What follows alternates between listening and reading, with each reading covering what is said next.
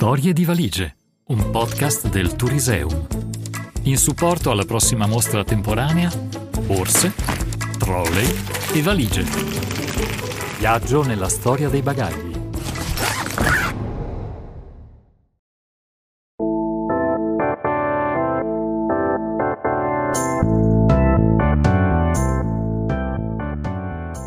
Il racconto di questa puntata è stato scritto da Laura Lodi, pittrice, appassionata di teatro e nonna dinamica. Una valigia triste. Il mio bagaglio oggi è un trolley, ma nel luglio del 1969, quando l'uomo andò sulla Luna, era un baule e una valigia di cartone. La nave Galileo Galilei salpava il 19 luglio da Sydney per arrivare a Genova il 23 agosto. Avevo 20 anni e viaggiavo da sola. Da allora un susseguirsi di borse, borsoni, sacche, valigie, su bus, treni, auto, barche, aerei.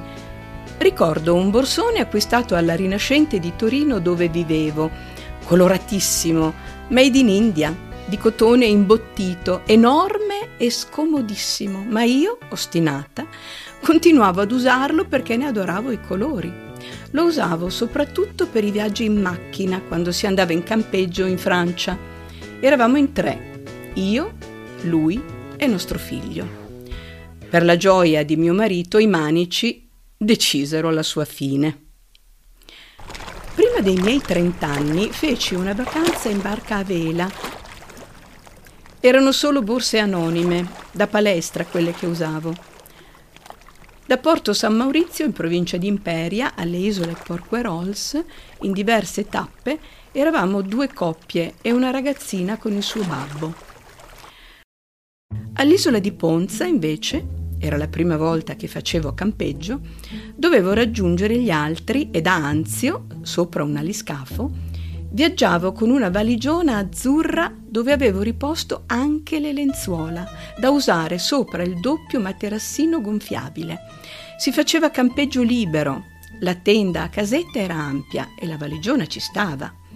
Tutti a ridere naturalmente, gli altri avevano sacchi a pelo e zaini, Ricordo che ci stavo proprio bene fra le mie lenzuola.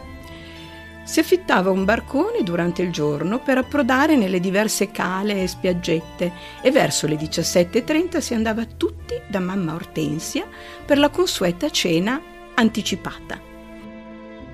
L'appetito e il buon vino ci riempivano di gioia e mentre mamma Ortensia serviva la cena agli affittuari della sua pensione, noi ci accomodavamo sul terrazzo contemplando un indimenticabile tramonto.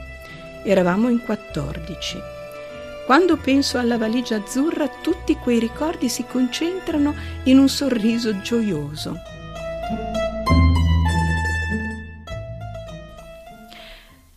In Australia ci sono tornata più volte, in aereo naturalmente. Uno di questi viaggi è stato un trasferimento durato nove anni. Due miei fratelli e due nipotine vivono lì. Durante la mia permanenza a Wollongong acquistai due valigie di diverse misure da David Jones.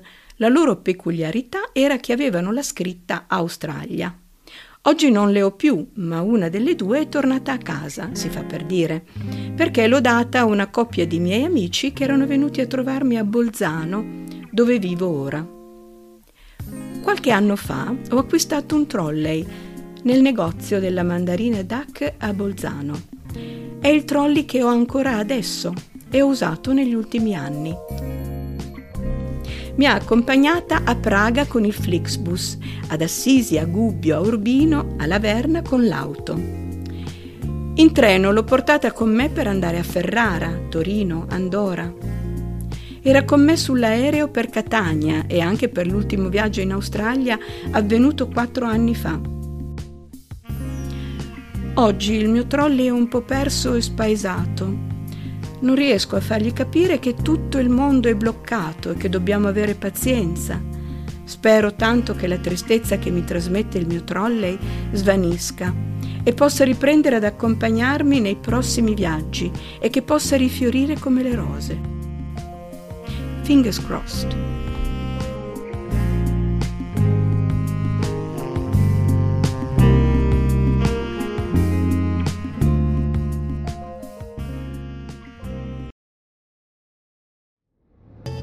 Storie di valigie, un podcast del Turiseum. Ogni settimana vi aspetta una nuova storia. www.turiseum.it